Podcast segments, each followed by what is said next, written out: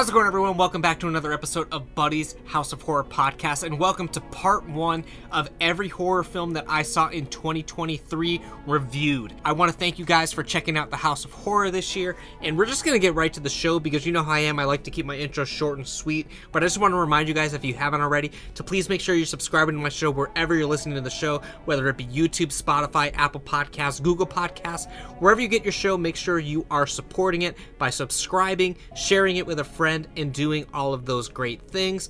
And if you're watching this over on YouTube, please make sure you're giving this video a thumbs up as well. And with that, we're just going to get right to the show. So now let's get spooky.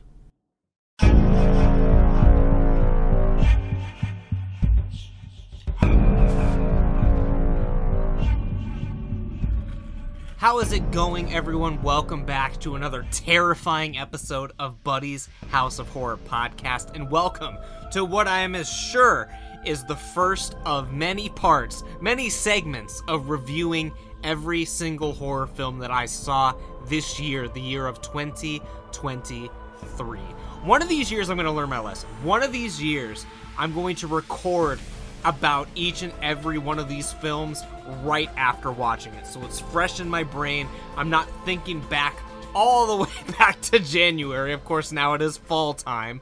I'm thinking all the way back to January up until the current time about all these films that I saw. All I have are my little chicken scratch notes, a quick Letterboxd um, star ranking, and things of that nature to try to remember these films.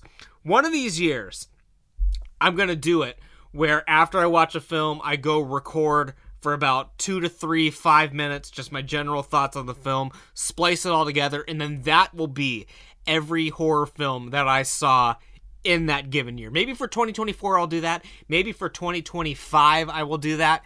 I'm not sure, but that's something I'm going to have to do. Not that I don't enjoy doing the podcast in this fashion, but you know, I'm just trying to think of ways that I can keep the show fresh, keep the show interesting, and I think that would be an interesting sort of way to do it. So maybe at some point I'll do that, but for now you're getting the good old-fashioned Buddy scrolls through his Letterboxd account and talks about every single film that he saw in 2023. So we're going to get right to it right now. So here we are. I don't know why I'm talking like this because we're in the episode. This is not an intro. I'm doing a second intro to an episode that already started. But it's fine. Uh, maybe it's because I'm wigging out on this coffee I just had.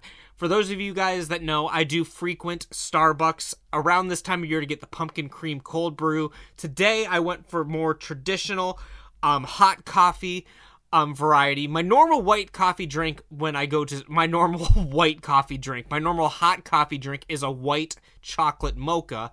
Um, served hot. Sometimes I'll go a little crazy, get a couple pumps of something else in there, maybe some cinnamon dolce, maybe some hazelnut. But today it was just the straight hot um, white mocha. That's what that's been my go-to drink for Starbucks for many many years. Ever since I started going to Starbucks, which was probably last like 10 years or so I've been going to Starbucks. I used to live like right down the street from a Starbucks. Um but it's not something I grew up with. There was never a Starbucks in my hometown and anything. And the real Starbucks craze sort of happened when I was not really getting it that much. I still don't get it that often, but if I do stop and get a coffee somewhere, I'm typically more inclined to get it from a Starbucks rather than a Dunkin' Donuts or something like that. Um, I do enjoy local coffee shops as well, but then you got to get out of your car. You got to walk in there. A lot of times I know people that are in there when I'm going into the coffee shop. So if I'm just trying to get coffee and get going, you know, I'm not going to a GetGo. I'm going to a Starbucks to get my coffee fix. I'm going to be getting the pumpkin cream cold brews very, very soon, but today sticking with the hot coffee. Um, and they say hot girls, they always have at least three drinks. So I had the hot coffee, I've got a Gatorade Frost here, and I've got my water. So three drinks. I am fucking good to go. We're ready to talk about some horror films. I hope all of you guys have been enjoying the House of Horror so far. I'm not exactly sure when in the release schedule this episode is going to be coming out. But I hope that no matter when this comes out in the month, you have been enjoying all of the episodes so far. Or if this is the very first episode, it probably won't be the very first episode. But if for some reason this is the first episode I put out, welcome to the House of Horror there's no way this is going to be the first episode. But this might be someone's first episode who hasn't seen the show before or listened to the show before or isn't familiar with the show. If this is your first episode with me, thank you for joining me along for the ride. If you guys have any friends who are interested or might be interested in the House of Horror, please make sure you're pointing the show in their direction. Um, share this link with a few friends, family members, anyone who is into anything in the spooky realm, horror films, um, vacation horror. I want to do an episode about all the best places you can go on vacation if you are a horror fan. Horror literature, um, the horrors of real life. We've talked about true crime and stuff like that on the show before. Um, if there's anyone in your life that you think would enjoy this show, make sure you're sending them a link to the show, getting them in touch with me, and yeah, help spread the good word of the House of Horror. And with that, I think that's enough housekeeping for this episode. I'm sure I'm going to go on many tangents as I tend to do, but we're just going to dive right into the horror films that I saw this year. Again, this is part one out of at least three to four parts, I would imagine, of this. I don't know how many are going to be coming out in October. But this is going to be the first part out of what I would assume to be several parts covering all of the films this year because I watch a lot of films more than I can cover in one podcast if I talk about them more than like five seconds. I could go through a whole podcast. It could be one podcast where I just list everything out. But I do like to touch on the films, give you a little synopsis, tell you what I thought of the film, tell you what I remember about the film, what I don't like about the film. Um, just anything, just in a couple minutes. Nothing too crazy. These aren't in depth reviews, they're just general reflections and just quick like bullet point stuff about all the films that I watched. A lot of the films in this list I will be covering on more in-depth episodes of the show or I have previously covered in depth on other episodes of the show. So for some of them I'm not, really going to go too much into at all and just point you in the direction of the episode which covers it more in detail. Um, the first one we're starting off with, we're in January of 2023. Only watched a couple horror films this month. Some of them were, well, one of them was a rewatch. The first one here is a rewatch of one of the newest horror classics. One of the new characters who you can see sitting right next to Michael Myers. You see him sitting right next to, you know, Jason Voorhees, even Sam from Trick 'r Treat, um, Pennywise. The the new horror icon is Art the Clown. It is without a doubt Art the Clown is the newest horror you know, horror character that we can see as like a mainstream kind of big horror fixture. In a few years, you're going to be walking into Halloween stores, um, Spirit Halloweens and stuff like that, and just seeing Art the Clown all over the place. I feel he is the new Freddy Krueger. He's the new Michael Myers. He is that new guy, at least for right now. Um, but I wa- rewatched the first Terrifier. It was the first time in a few years that I had went and rewatched Terrifier. Um, because Jared and Maisie, of course, my dear friends Mazer Laser and Dynamite Jared from the Brain Damage podcast, um, they hadn't seen it. So uh, we had them over one night and we're like, fuck it, we're gonna watch Terrifier. The original plan was to watch Terrifier and Terrifier 2 in the same night, um, but we only watched the first one.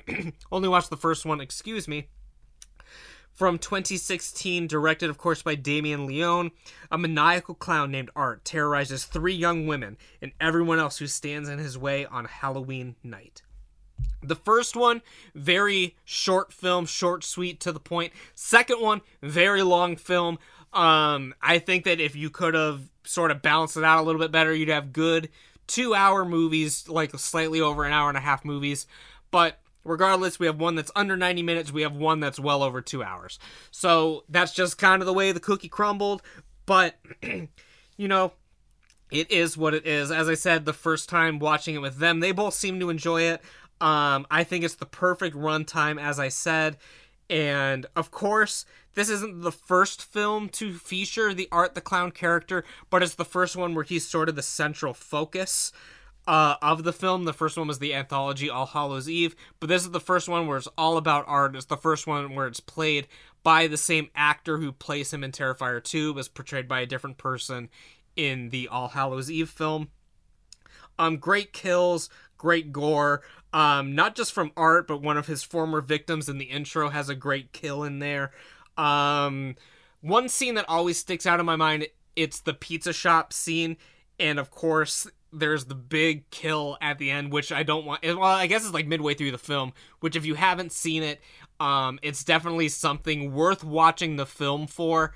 Um, it's very gory, it's very violent, but sort of the general vibe of the film is that it's also kind of funny. Like, although the kills are gory and disturbing and horrendous, um, it's all taken with that sense of humor. It's all taken with a grain of salt. Like, it's not something that's like too dark and violent where it's genuinely disturbing. I mean, on paper it is when like you read it, but like watching it and in that tone and in the certain environment that you're in, you know that everything is all in good fun, especially behind the scenes like you know everyone just had a blast doing all this kind of stuff.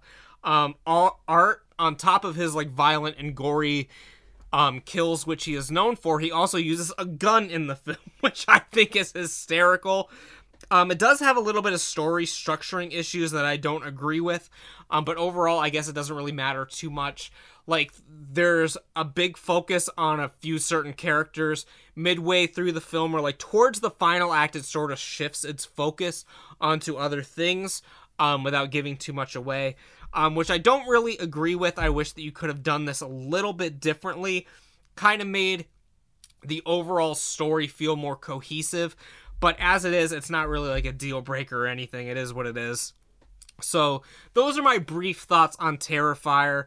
And coming up the next day, I watched a film which had been on my list since it came out. Um, I watched it about three years too late um, because I've been wanting to watch it since it came out in 2020. The Wolf of Snow Hollow, watched by me on January 15th, 2023 directed, starring, and written by Jim Cummings, a different Jim Cummings, not the guy who played Winnie the Pooh, um, but a different guy. Um, welcome to Snow Hollow. A stressed out police officer struggles not to give in with the paranoia that grips a small town as bodies turn up after each full moon. Um, as I said, it was all written, directed, and starring by the same guy. Um, he's a good actor. He reminds me a lot of my friend Jesse DeFranco and his style of acting. So I guess like I have like this little connection to the film that like I didn't know just because the main character really reminds me of an actor I really admire and I'm friends with and who I think is absolutely phenomenal. So like just like seeing this film through that light, it made me like the film maybe a little bit more than I would have normally, just because of the similarities he has with one of my friends. Um, as far as his character in the film, though, he's a dick. Um, but he's sort of a likable dick within like the context of the film. Um, one thing that I do love to this, it's like a mystery, right? They're thinking that a werewolf is attacking the town. Part of the town is like, oh, it's a real werewolf. Some people think it's not a real werewolf. It's your typical werewolf movie kind of stuff. Um, and one thing that I do like, and, and is that I'm sure that if you were to rewatch the film again, which I do plan on doing at some point, it seems like it's one of those films where it kind of like hints all the way through what the reveal is going to be, and it sort of gives little winks and nods throughout and so watching it again, I'm sure I'm going to pick up on all kinds of stuff, um, Easter eggs and stuff like that. If you go back and watch it again, I'm sure. Um, my biggest gripe about the film is because of kind of what I wanted it to be, rather than what it was. But it that is a spoiler, so I'm just gonna kind of leave it at that. Was that I wish the story kind of went in a different direction, which I think could have been a really cool idea. But the way the story is, the way it plays out, I still think is a three and a half star film. So, I mean, my gripes that I have with it, it just stops it from being a great, great film and just a great film, just a good film, just a film that I really like. It ta- takes it from being something that I thought could have been like one of my favorite modern horror films, I guess. But regardless, I really enjoyed The Wolf of Snow Hollow. Um, there's not a whole lot to say about it without giving things away. Just a great mystery. It has a great sense of humor to it, humor as well as thrills, as well as horror elements. Um, it does play out like a thriller at some points. Um, I think it is really good. It has a good like opening segment in it as well. And yeah, I just really enjoyed the film. So Wolf of Snow Hollow, definitely go and check it out. Rounding out the month of January in terms of horror, I only watched one more horror film this month and it was, of course, Skinamarink, which I have covered in depth on a podcast. I did like a whole hour episode covering Skinamarink. So, of course, it came out in late 2022 at film festivals and stuff, widely released in 2023. Directed by Kyle Edward Ball. In this house, two children wake up in the middle of the night to find their father is missing and all the windows and doors in their home have vanished. This was the first time I watched it. We watched it in theaters. I told the story in the podcast that I did how we found our cat Binky on the street, brought him into the house, and now we have our little Skinamarinky Binky who lives with us. Um, brand new member of the family who I will think about Skinamarink every time I think of my cat because it was the same night. Um, I've rewatched the film since. I've watched it twice. And if you want to see my full thoughts and opinions on the film, I definitely would recommend checking out my full review of Skinamarink from back in February, I believe I released it. So I will direct you guys there to go and check out my thoughts on Skinamarink. Did I love it? Did I hate it? I'm not going to tell you. I would rather you just watch the episode and see. So, yeah, that is it for the month of January. And now we're going to move on to the month of February, where I watched, in comparison, quite a few more films than I did in January. So, the first watch of February that was not a rewatch, because as I said, I rewatched Skinamarink in February. Coming up on February 10th, I watched for the first time a film that I had heard about for years from Jared, one of his I don't want to say one of his new favorites, but a film that he definitely talked about a lot and a film that he watched this film and the sequel and like it would come up in conversation um, fairly often was Hell House LLC, which is a found footage film from 2015. It is the first film in what became a trilogy, but I would imagine that there would be a few more after this. Um, hopefully, because I do, although the series, and I don't want to go into in depth because I might be covering this series in another episode. So when I'm talking about Hell House LLC, I'm also going to keep it a little bit brief.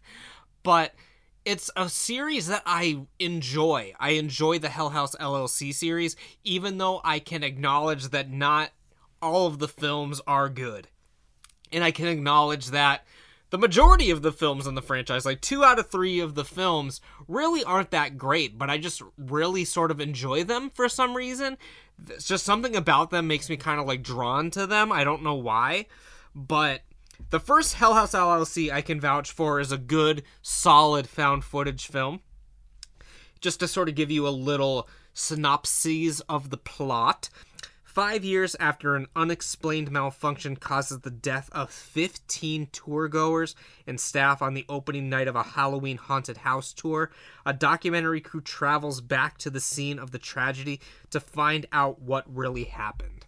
And this film, I watched it not too far off from another film of like a similar genre and style, which was the WNUF Halloween special. I watched this a couple months later. I do see a lot of similarities to that film, although this obviously came out first. But I don't want to say I get the two confused because they are very different in a lot of ways, but they're just sort of similar style, similar vibes. You're going into a place where a tragedy happened when probably you shouldn't. It's found footage, it's low budget, so they're just very similar kind of films. Um, Hell House LLC, as I said, it sort of started what is about to be a franchise, I guess. And it follows they they go into the haunted house and they're trying to make their own haunted house attraction again after the tragedy had occurred a few years before. You see at the beginning of the film, I believe, sort of like a flash forward to what happens, and then it sort of leads you up into that point, and then you get your payoff at the end. Um, I like the characters in the film. They are a lot of fun. They're, you know, you have the mastermind of the haunted house who wants everyone there and he's hiring the actors. And it has a creepy clown in the film. I'm sure that you've seen images of the clown. And it's basically just like a mannequin with a clown mask, but it's appearing and reappearing in strange areas of the house and it's a film that I, as I said, I don't want to go too much in depth into because I do maybe if it's not in this year's House of Horror, I do want to do an entire episode sort of covering the whole series because I have watched the whole series. So, Hell House LLC, I do recommend the first one.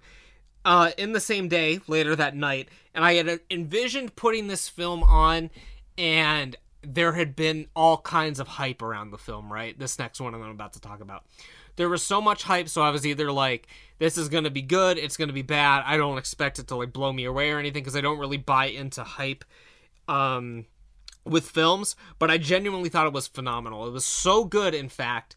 I put it on late at night thinking if it sucks, I will fall asleep during the film and then that'll be the end of it. But I started it at 11 o'clock at night and I finished it. Like I stayed up, I was not tired at all. My eyes were glued to the screen. I was not fading in and out at all. I was completely captivated and gripped, like right from the film started.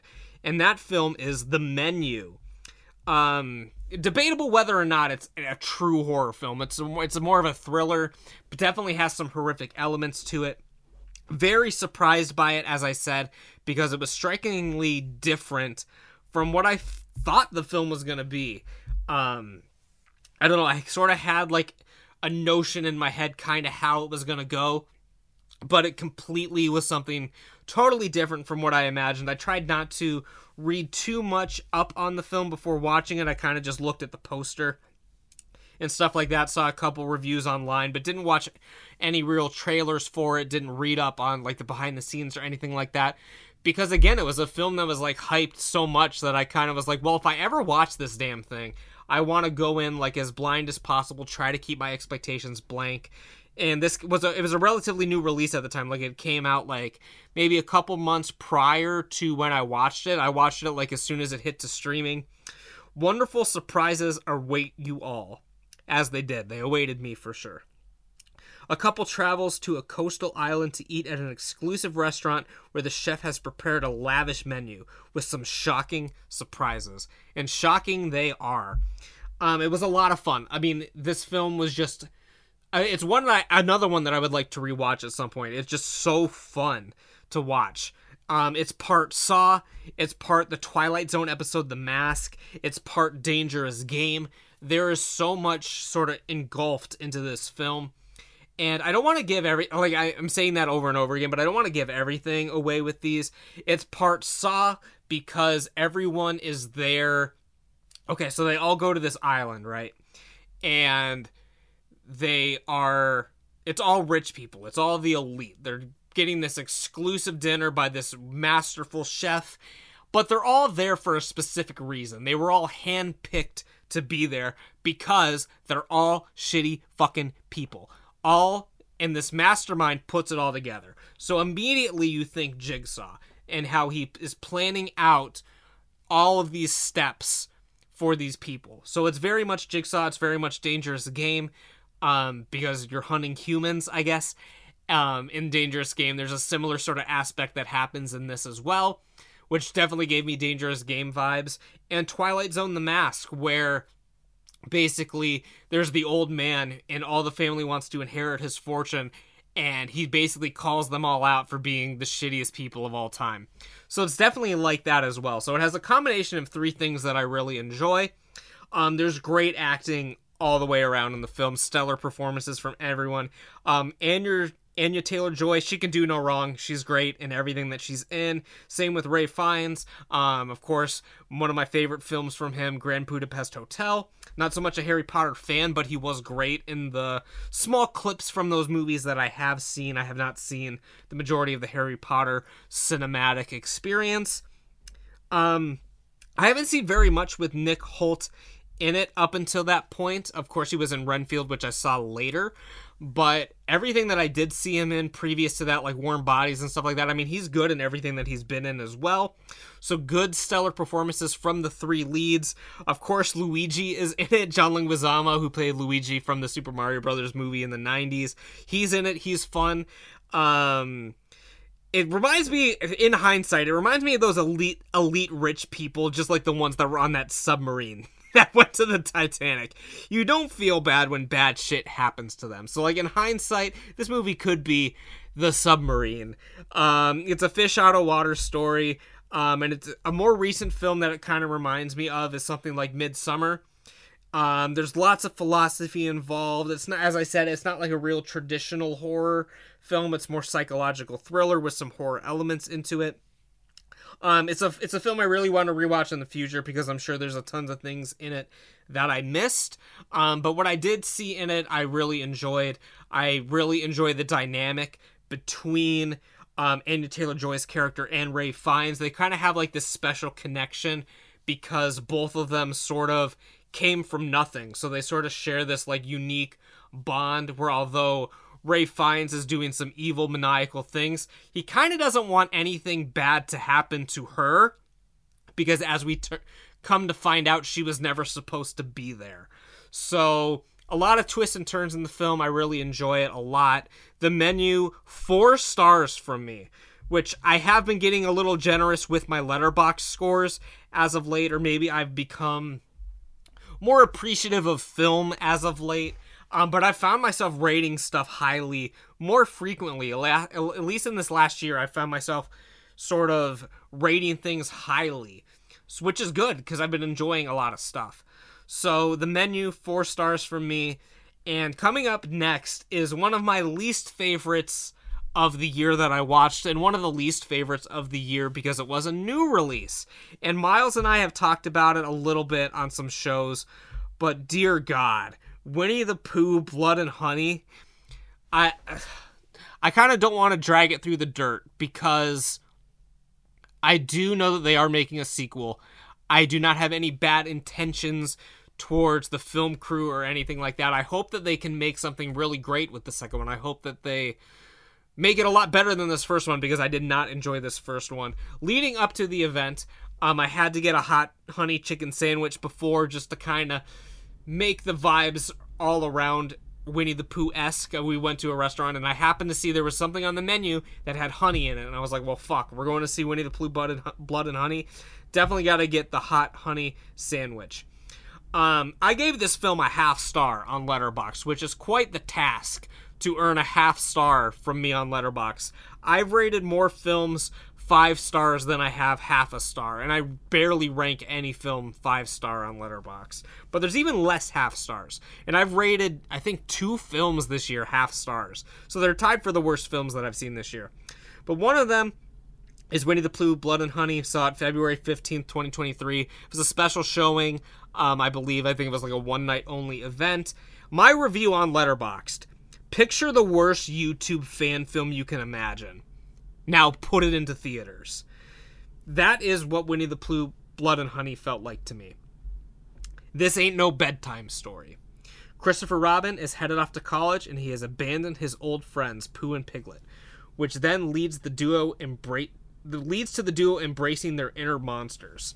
So, what about this film doesn't work? Pretty much everything.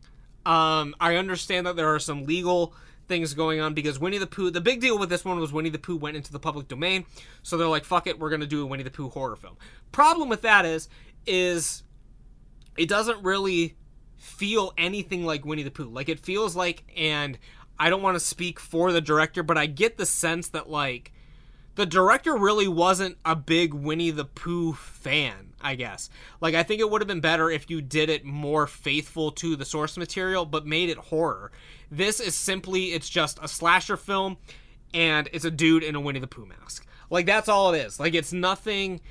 They do try to tie it in at the beginning. Like, there is some Winnie the Pooh lore in it, but at the end of the day, it's a dude in a Pooh mask killing people. Like, it's not anything like you're not going to find a bunch of references to it. It's not something that was made for fans of Winnie the Pooh. It was made as a cheap cash grab because Winnie the Pooh was in the public domain. It's it's not like they were very passionate about the intellectual property they were adapting, I guess. Like I don't again, like I don't want to really drag it completely through the dirt, but I do need to address that it just wasn't well done. It, there was nothing about it that was well done shitty acting. Um, it looked kind of sleek at some points, like the camera work wasn't the worst, but it definitely wasn't anything to write home about. I'll read Miles's review of this because Miles is a champion of this film. He thinks it's a modern masterpiece. Um, but he says it's probably one of the dumbest films in cinematic history, but I couldn't take my eyes off it. Pure trash in the best way possible. Cried laughing a ton. I am not sure if I've seen characters make worse choices in a film ever. There were some pretty bad choices from the characters in this. Like they're getting trapped in a house and I don't know, like there's so many ways that they could have defended themselves, so many ways that they could have escaped, and it's just like so dumb. And I wish they would have brought more characters in. Like at the beginning of the film, you see, um, basically one of the plot points at the beginning of the film is they're abandoned in the forest, so they need to eat Eeyore to survive. So like there's Eeyore, there's like Owl and um, Rabbit, I guess, in this too, but they don't really show them like in costume in the film. It's just like through animation at the beginning. So like I wish that there could have been more characters involved in this besides just Pooh and Piglet. Um, like you didn't have to kill off Igor Eeyore. Like that's someone they could have used in the film to spread some more mayhem. But it is what it is. I would imagine the sequel is coming out the same time that Tigger goes into the public domain. So I'm hoping to see Tigger in the new movie. I'm hoping that in the new movie they I don't just all around I wish they just do better than the first one because it is such a like unique idea. It's really the first time that a major property has been made like this, like in theaters, a legit version, not a YouTube fan film, something that you can put in theaters, something that's legal to do. And I feel they squander that opportunity. I feel like it's a really missed opportunity for something like that. So for me, not a fan, didn't like it hoping for the best. I wish all the filmmakers the best of luck making the sequel because I genuinely hope that it's something good. I genuinely hope that I can go and watch it and it's something that I enjoy and don't have to bitch about. I want to enjoy films. I don't go into a film wanting to hate on it. I want to enjoy films. I'm spending money to go see these films. I want to have a good time.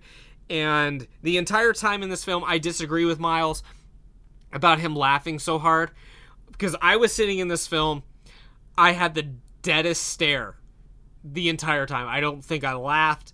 I didn't like you know, I didn't jump for many of the scares, nothing. It was just deadpan the entire film, and that's not what I want when I go to see a horror film. I want to at least enjoy myself in some ways. Um, I have similar opinions to a film we'll talk about later on um, in the year about films that are supposed to be so bad that they're good, but there's just something like not genuine about it, or there's something, I don't know. There's a difference between so bad it's good and so bad it's bad. Winnie the Pooh Blood and Honey definitely falls into so bad that it is absolutely horrendous. So bad. Half star from me on Letterboxd, which is almost unheard of, as I said. But coming up next, I guess, is sort of a pal- palate cleanser. I guess it ironically worked out this way. I got to watch American Movie, one of my favorite films. Not a horror film, but a film about the making of a horror film. So, as you guys know, I teach at Cleveland State, and I want to show this film every semester that I teach. So, American Movie made its appearance on this. Um, uh, what day was it? February 16th. On this February afternoon, I brought the students together to watch American Movie, the making of Northwestern, also the making of Coven, which is primarily what they are making in the film. American Movie is the story of filmmaker Mark Borchardt, his mission, and his dream, spanning over two years of intense struggle with his film, his family, financial decline, and spiritual crisis. American Movie is a portrayal of ambition, obsession, excess in one man's quest for the American dream in my top five films of all time. I've done an episode of American Movie and Coven double feature on the show before, so definitely go check that out. I believe that was from either 2021 or 2020. One of those years we did American Movie and American uh, Coven in the same podcast. It was a double feature. So definitely go check that out. It's a film I would love to do. I could do a whole commentary on the film. I would love to get Mark Borchardt on the show someday. So if you guys have personal, deep rooted personal connections with Mark Borchardt, I would love to have him on the show. Uh, but regardless, I'm not going to talk about American Movie that much because it is not a horror film. And this is Buddy's House of Horror. We're talking about horror. And we're talking about a horrendous film that is coming up next, which is Hell Hell C Hell House LLC 2, The Abaddon Hotel. Oh dear God, what is there for me to say about Hell House LLC 2, The Abaddon Hotel? Um, directed by the same mastermind as the first one. This one a couple years later in 2018.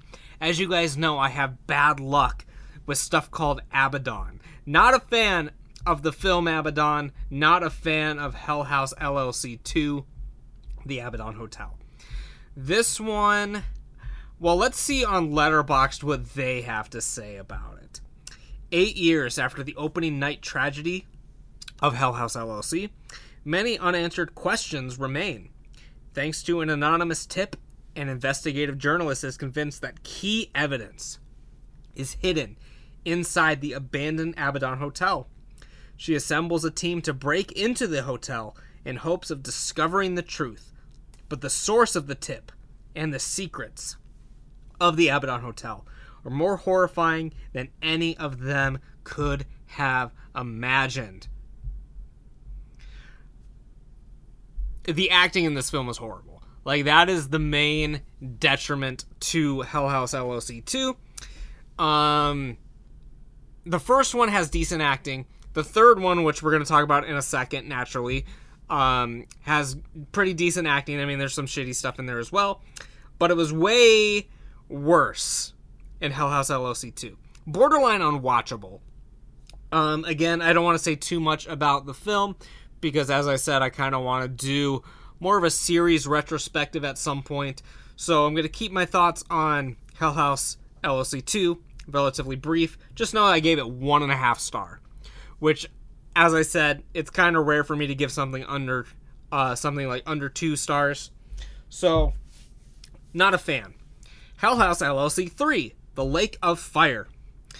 The Abaddon Hotel will once again open its doors to the public, and the evil lurking within shall finally be unleashed. This one, it took them less time to make this one. This one was only a year later in 2019. Set one year after the events of Hell, Hell House LLC 2, the hotel is on the verge of being torn down when it is purchased by billionaire Russell Wynn as the new home for his popular interactive show, Insomnia. He invites journalist Vanessa Shepard and her crew to record everything happening inside the hotel leading up to the performance. But they soon encounter a more nefarious plot, one that threatens to unleash a veritable hell on Earth. Um, there's lots of stuff that's reused from the first two films in this, which is kind of what one of the biggest detriments is, um, especially during the opening segments. There's a lot sprinkled throughout the film when they're exploring their hotel. Um, it'll cut back in from what happened there last time that someone was in that location in a previous film.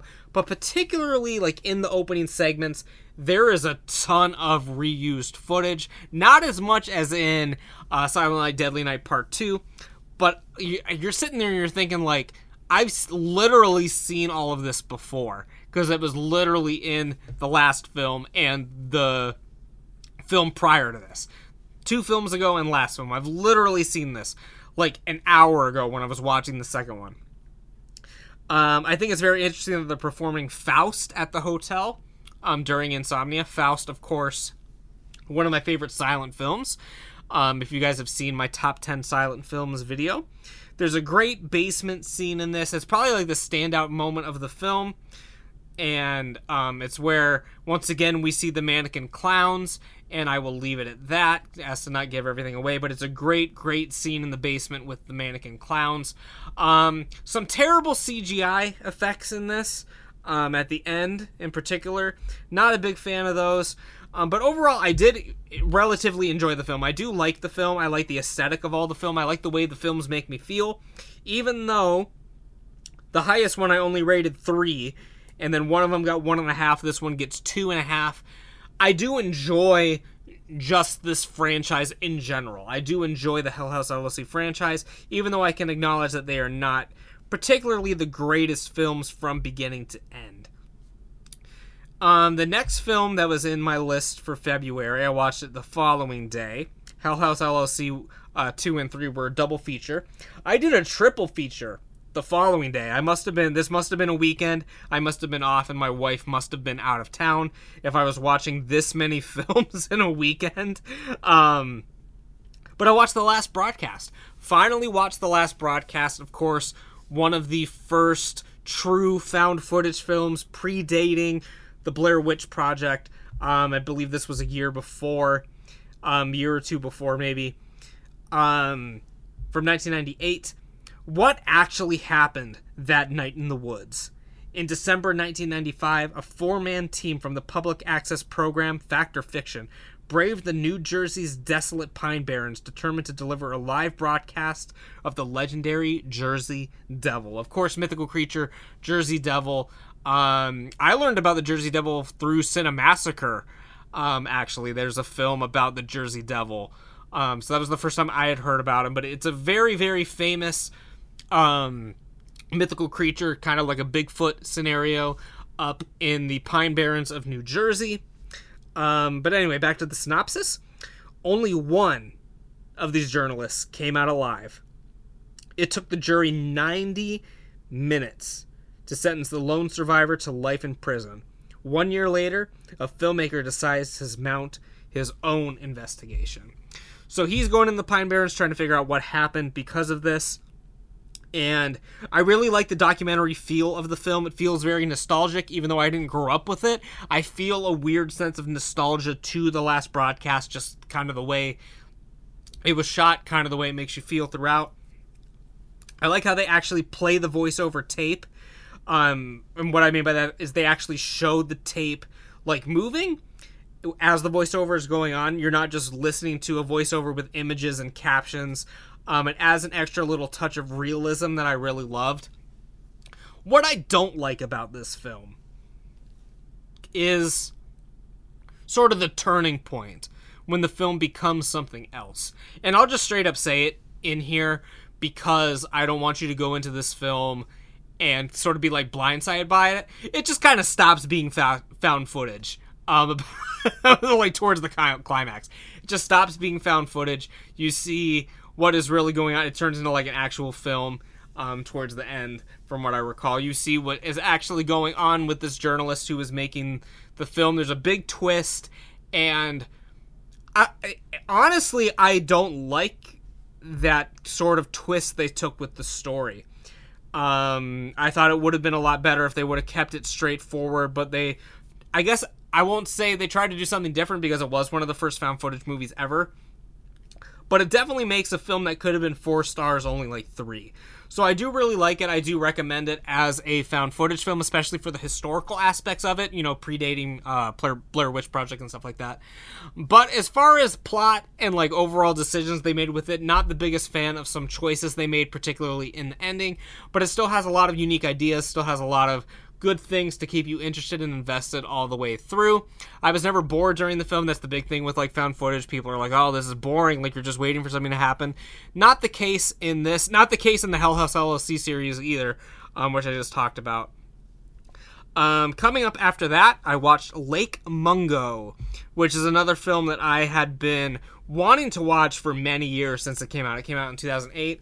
I remember working at the family video store. If you guys don't remember family video stores, if you're too young to remember walking into a video store in your life, this was one of the it was like one of the horror marathons like the Nights of Terror like selection picks or something. So it was like a cover art that I always saw and it was always something I wanted to watch and for whatever reason I never ended up watching it until to now, until 2023. It took me till 2008 it took me until 2023 to watch this film.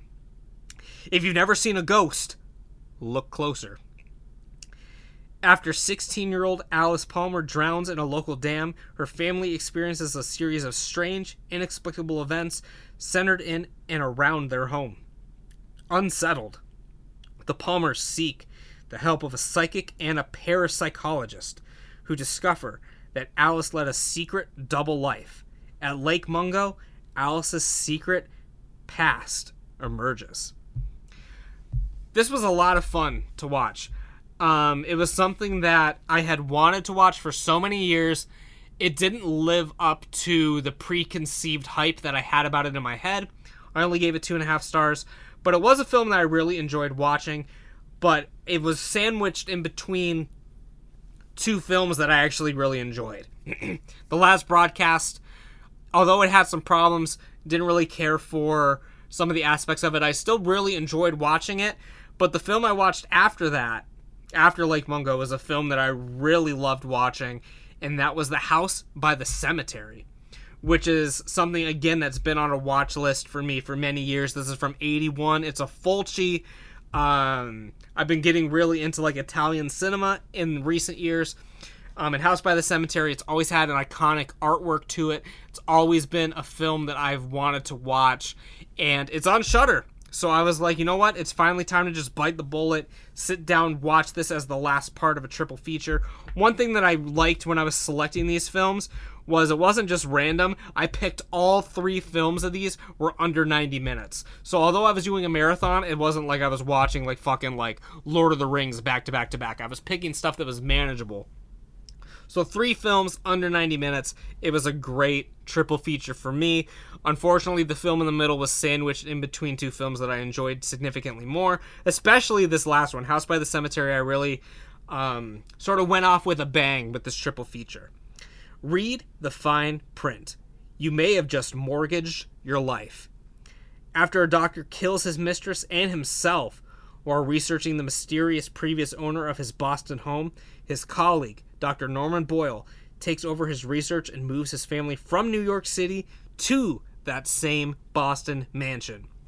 Soon after, Boyle's young son Bob becomes plagued by visions of a young girl who warns him of the danger within the house. If you haven't seen House by the Cemetery yet, it's definitely not in the like A tier horror films that you need to watch, but definitely once you start getting into your B tier, like you know your demons um and demons 2 um i'd even maybe put like no returning the living dead is definitely a tier but once you sort of get into like your lesser known sort of films this is like the cream of the crop. This is one of the better ones that you could be watching. So definitely add house by the cemetery to your watch list while it is still on Shudder. hopefully it's still on Shudder by the time this episode releases um, but house by the cemetery definitely gets three and a half stars from me really enjoyed it quite a bit we're moving on to the month of March. It is the month of my birth, the month of my rebirth, the month of the year that kind of sucks. Um, March, like weather wise, is always trash. My stress levels are always super high in the month of March. Not a fan of the month of March in general. I'm not a St. Patrick's Day guy. Um, month of March, not one of my favorite months of the year. Unfortunate that my birthday takes place in a month that I don't really like. Did watch a lot of films this month. Not all of them were horror films. Got to the theater a couple times this month. Um, so overall, it was a decent decent month. Although I don't really like March that much. And we will be starting off on March 1st with the first film that I watched of the month, which was Hush. Of course, from director Mike Flanagan, one of my favorite, you know, sort of recent horror auteurs. Um, of course, the mastermind behind The Haunting of Hill House, Bly Manor. Um, he did Oculus, which is one of my favorite horror films to come out in the last like 15 years, I guess now. It's been out for a while. Um, maybe not 15, it's been out for 10 ish years. So, definitely one of my favorite horror directors still working today. Of course, he did Doctor Sleep. Um, Hush was a film he did in 2016. Um, his first out of um, he actually did a couple films in 2016, I guess. It was kind of a busy year for him, sort of these late um, 2010s. He was doing a lot of shit during this time. Um, so, of course, it was directed by Mike Flanagan. Silence can be killer. A deaf woman is stalked by a psychotic killer in her secluded home. Um, it's a very simple story. It's a lot more basic than a lot of Flanagan's work, which I think, you know, kind of works to the film's disadvantage, but it also makes it more watchable um, and a lot easier to it's a lot easier to just put it on shut your brain off and watch something like this than it would be to watch something like oculus or haunting of hill house or something like that. A little more intense and dr sleep of course. Very long film stuff like that. So this is a simple you know less than an hour and a half just straightforward home invasion horror film um, it's got a very tense climax and a very tense opening but I think the middle can kind of drag itself at times, um, especially, you know, like neighbors get involved and it's like, oh, is this guy going in the house? Does he actually know her? Is this her creepy ex boyfriend? Is this someone that she needs to be there? Or like, what's going on with this? There's like a lot of stuff in the middle, which I think definitely kills the momentum quite a bit. I think you could have kept building um, from the beginning all the way up until the climax and had a much better experience throughout. Um, but for what it is, as I said, it's a nice, simple, it's a short film, um, very easy to watch. So Hush, I do recommend it. It's one of the Netflix like staples. Like I feel like it's been on Netflix since it came out, and it has just stayed on Netflix. Like it never left. I don't think it was a Netflix original or anything, but it's just kind of that's where it lives. That's where it's kind of always been. Um, this was the second time I watched the film, but it was my first time rating it on Letterboxd. Um, for some reason, when I watched it the first time back when it first came out, um, I never rated it, so I rated it for the first time now because I, I, would assume in 2016 I was on Letterboxd. Um, I can't really remember. Um, I'm sure I could find out by going to like the end of my diary or something. But regardless, coming up a few days later, I watched Last Night in Soho another film with Anya Taylor Joy and directed by Edgar Wright. Edgar Wright, one of my favorite like comedy directors. Um, he of course did you know Shaun of the Dead, Hot Fuzz, stuff like that. And he did Baby Driver and Scott Pilgrim vs. the World. Um, this was his latest effort. Um, it does fall more into like psychological thriller. Does have some horror elements to it as well. Um, this is one I definitely over overhyped myself for. Um, I thought it was going to be way better than what it was, although I still enjoyed it quite a bit. It was still a three and a half star film for me, uh, but I had just wished that there had been a little bit more to it than there was. Um, for a film that seemed like it was going to be very complex and have a lot of moving parts, it was actually a lot more simplified than maybe I would have wanted it to be. Um, when the past lets you in, the truth will come out. A young girl passionate about fashion design is mysteriously able to enter the 1960s where she encounters her idol, a dazzling wannabe singer. But 1960s London is not what it seems, and time seems to be falling apart with shady consequences. Um, and of course, there's a big twist at the end. Um, I like the environment and the worlds this sets up the modern world and the world of the 1960s. I like the environment. Of course, all the set pieces are good. It's very well directed, very well acted throughout. Um, she's like staying in this house, and there's an older woman who's like the landlord, and she's trying to like build a relationship with her, tell her stories, stuff like that. Um, and of course, there are some twists and turns along the way. Um, obviously, with her getting pulled into the 1960s for portions of it, seeing visions of the past, um, visions that maybe you wouldn't want to see. Maybe you're seeing a little bit of murder. Maybe you're seeing some things that are um, freaking you out a little bit. Maybe the person you're seeing in modern day, like out at the bar, who's a little older, maybe he's actually this creepy guy that you saw in the 60s. And so there's a lot of stuff like that going on. So um, I do recommend the film. I do wish that it was a little bit better than what it was, but regardless for what it is, it's still three and a half. It's still good. So on March 9th, opening day for Scream 6, I talked to Miles. I'm like, bro, let's go to the theaters. Let's go see a film. Let's go see Scream 6, opening day. Um, actually, opening day maybe would have been the day before, but this was the Friday night. Let's go see a film. Miles says we got to go see 65, which came out the same day as Scream 6. Um, 65, not a horror film. Um, it's more like I can't, I can't even remember if it was PG or PG 13. Like it felt like I don't know.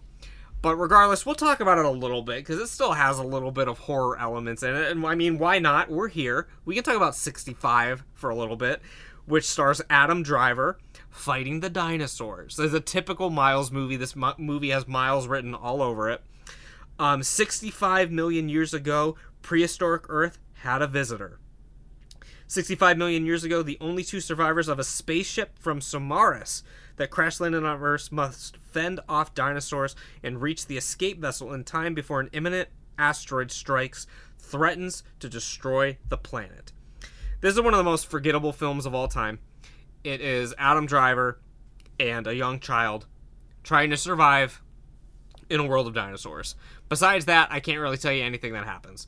It's just them getting from point A to point B. They fight some dinosaurs. They get in a rocket ship. That's pretty much all there is to it.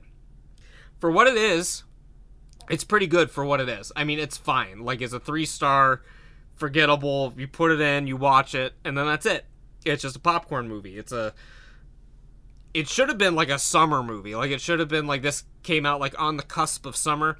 It was a weird mid March movie. It was weird they released it the same day as Scream 6. Miles and I have talked about this on many other shows that they need to get better at spreading out releases. Like, you shouldn't release like two movies that are like bigger movies or like stuff with like A-list actors or stuff that are going to like draw people in the same weekend. Like it doesn't make any sense. Like Oppenheimer and Barbie coming out the same day doesn't make any sense at all.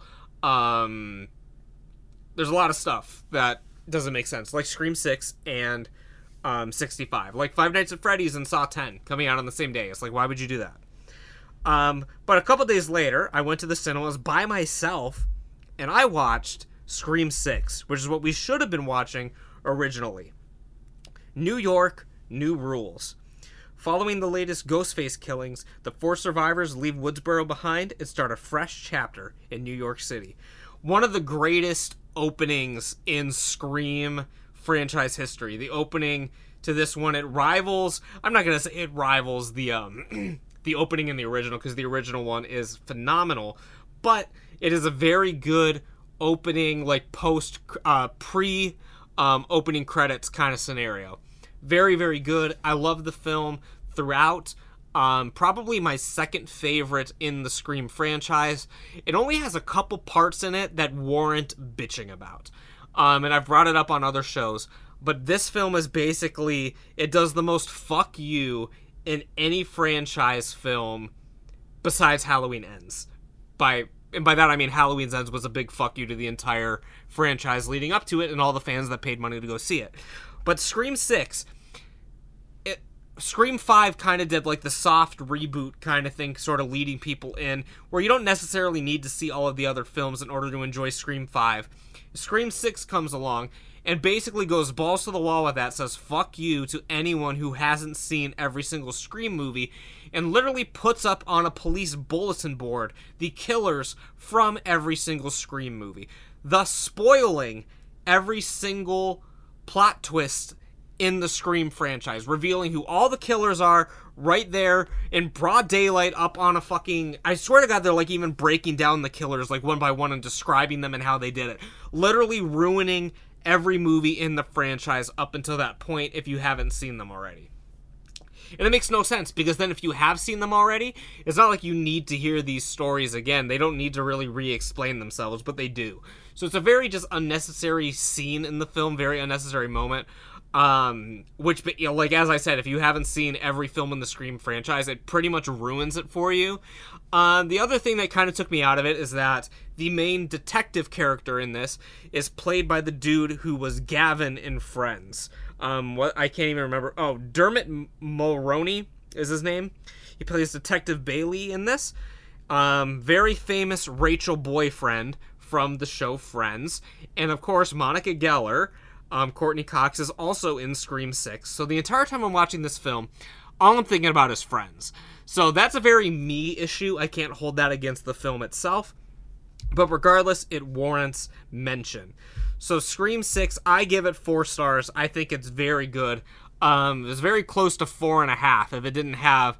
There were a couple other like nitpicky things in there, like nothing really worth bringing up or, you know, arguing about. But the whole there's so many things in this that I think we're on the cusp of greatness. Um, I, I maybe I need to rewatch it. Maybe it was just sort of recency bias seeing it in the theater. Um, but I really do think it's the second best one besides the original.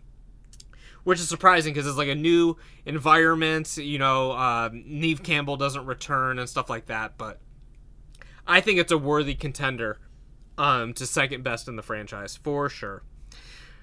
Later that day, on Peacock, I watched the unrated version of Megan, a film that everyone had been telling me to see. My wife saw it in theaters, she loved it. Miles saw it in theaters, surprisingly didn't love it, which was very weird because it seems like a very Miles movie. Um, it was something that everyone, basically except Miles, was sort of raving about, said that it was very good. and I finally got around to watching it like two months late. Friendship has evolved. A brilliant toy company roboticist uses artificial intelligence to develop Megan, a real life doll programmed to emotionally bond with her newly orphaned niece. But when the doll's programming works too well, she becomes overprotective of her new friend with terrifying results. Um, it's a nice twist on the Killer Doll movie, of course, from Twilight Zone, stuff like Child's Play, stuff like that. I feel like they really, when they made this film, they knew they were making trash. I feel like they tried to make something stupid but it ended up actually turning out way better than they intended it to be. It's sort of like a reverse sort of psychology, I guess, a, re- a reverse, you know, sort of result than what they were planning on. You know, you have people like Tommy Wiseau making The Room, trying to make like this epic drama, and it turns out being one of the best comedies of all time. I feel like this tried to be so stupid and so campy and so unwatchable that it actually turned out to be pretty good. Um, I don't think it's anything groundbreaking. It's not something I'm going to be returning to um, frequently or maybe ever again. Like, it's not something I'm going to be popping in every year to go watch. But it was a good one-time watch. It was a good three stars. Um, like I said, the humor is good in it. Um, the acting is good in it. Um, there's the scene where um, Megan is stalking the kid at the. It's basically like a little like after school program, like summer camp kind of thing and she tracks him down in the woods. That scene is great. Um, there's a lot of stuff in the film that I really do like. Like like I said, they wanted it to be like this campy B movie, which it is, but I think it actually sort of rises above that and becomes just an actual good film and loses sort of its like camp quality. Um, I'm excited for Megan 2.0 that should be coming out very soon. Very excited for that one. Coming up a few days later, I watched Perfect Blue, one of the most um, highly regarded anime films of all time from Satoshi Kon, um, who I am a big fan of. His film Paprika, another one, is one of my favorites. Um, I've been wanting to see Tokyo Godfathers for a long time, um, which is one of his like Christmassy films.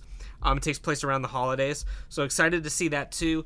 Um, I saw Perfect Blue a long time ago, so again, this was another like first watch on Letterboxd. Um, it does get pretty intense. There are some intense moments in it, so definitely watch it with caution. Um, but it is one of the most, you know, kind of beautiful, highly regarded, um, one of the best anime films of all time, in my opinion, and the critics also agree. The color of illusion is perfect blue.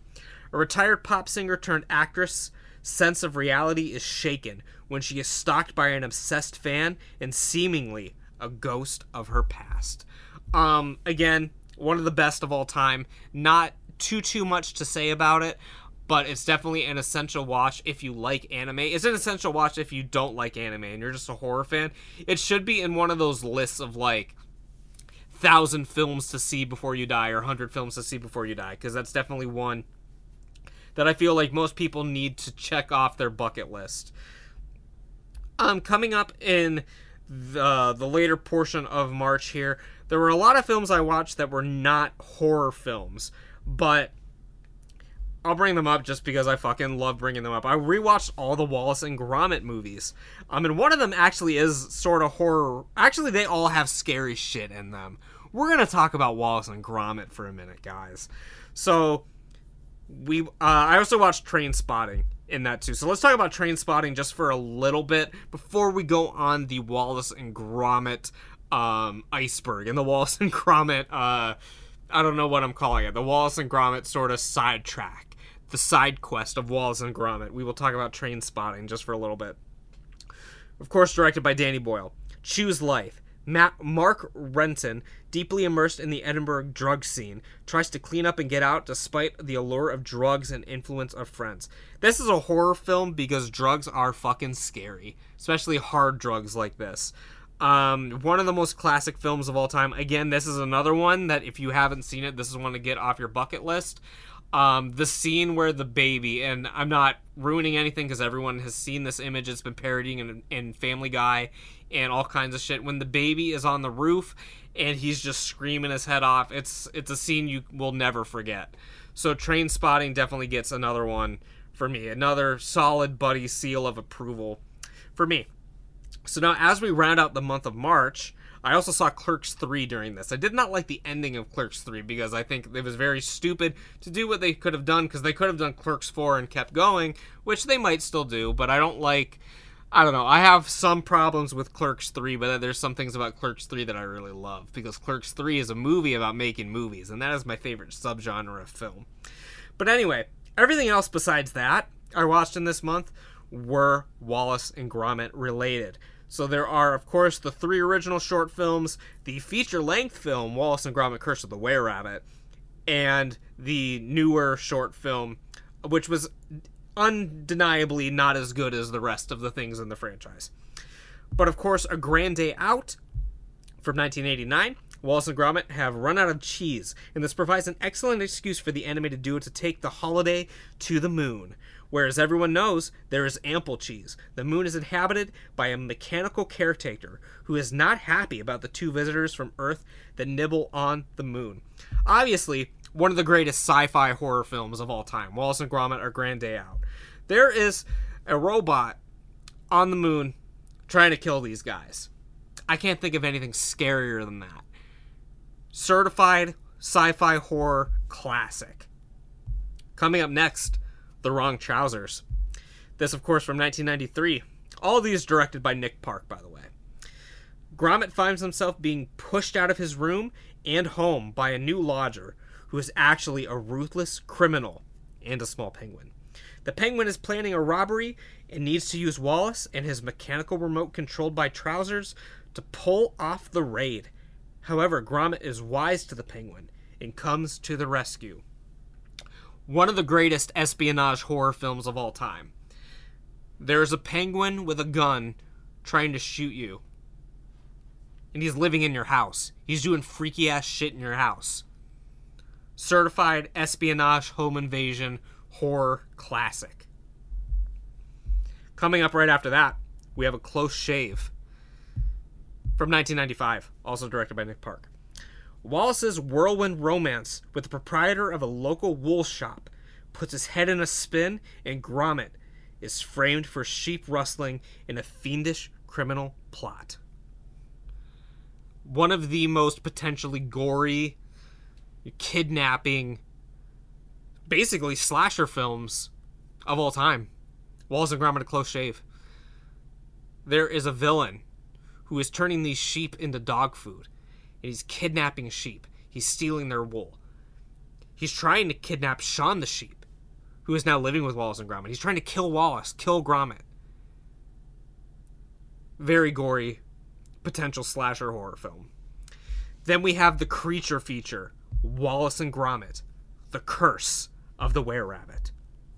Directed in 2005 by Nick Park and Steve Box. Something bunny is going on.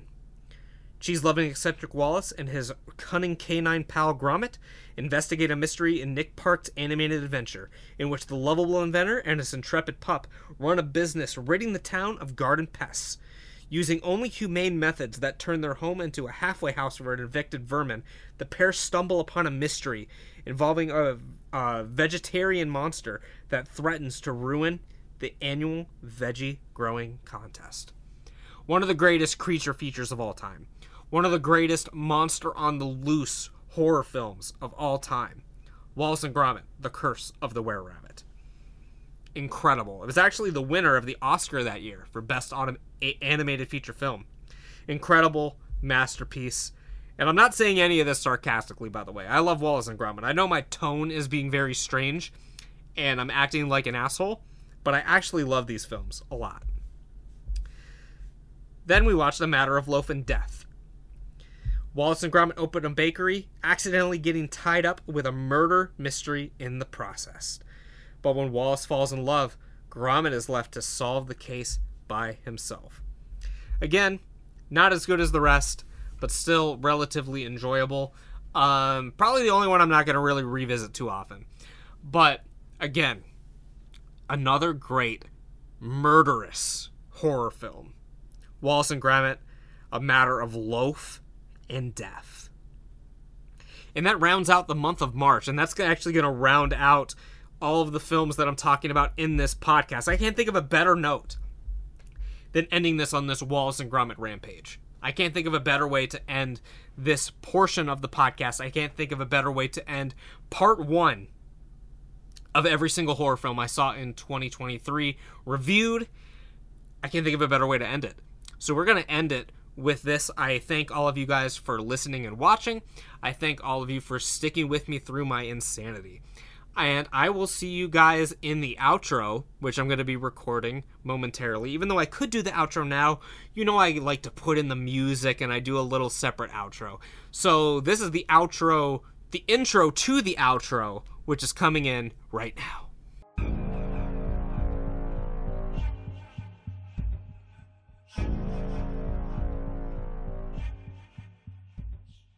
Well, that's about it this time, guys. Welcome to the real outro of the show. I hope you guys enjoyed this episode. Once again, I want to remind you guys, if you haven't already, to please make sure you're subscribing to my channel and subscribing to the show wherever you're listening to the show, whether it be Spotify, Apple Podcasts, wherever you get the show. Make sure you are supporting the show, sharing with a friend, and doing all of those great things. Follow me on social media. Um, I appreciate all the love and support you guys have been giving me over the past few years. And with that, I will be back here again for another episode of the House of Horror coming out very, very soon. So, with that, you guys, take care and stay spooky.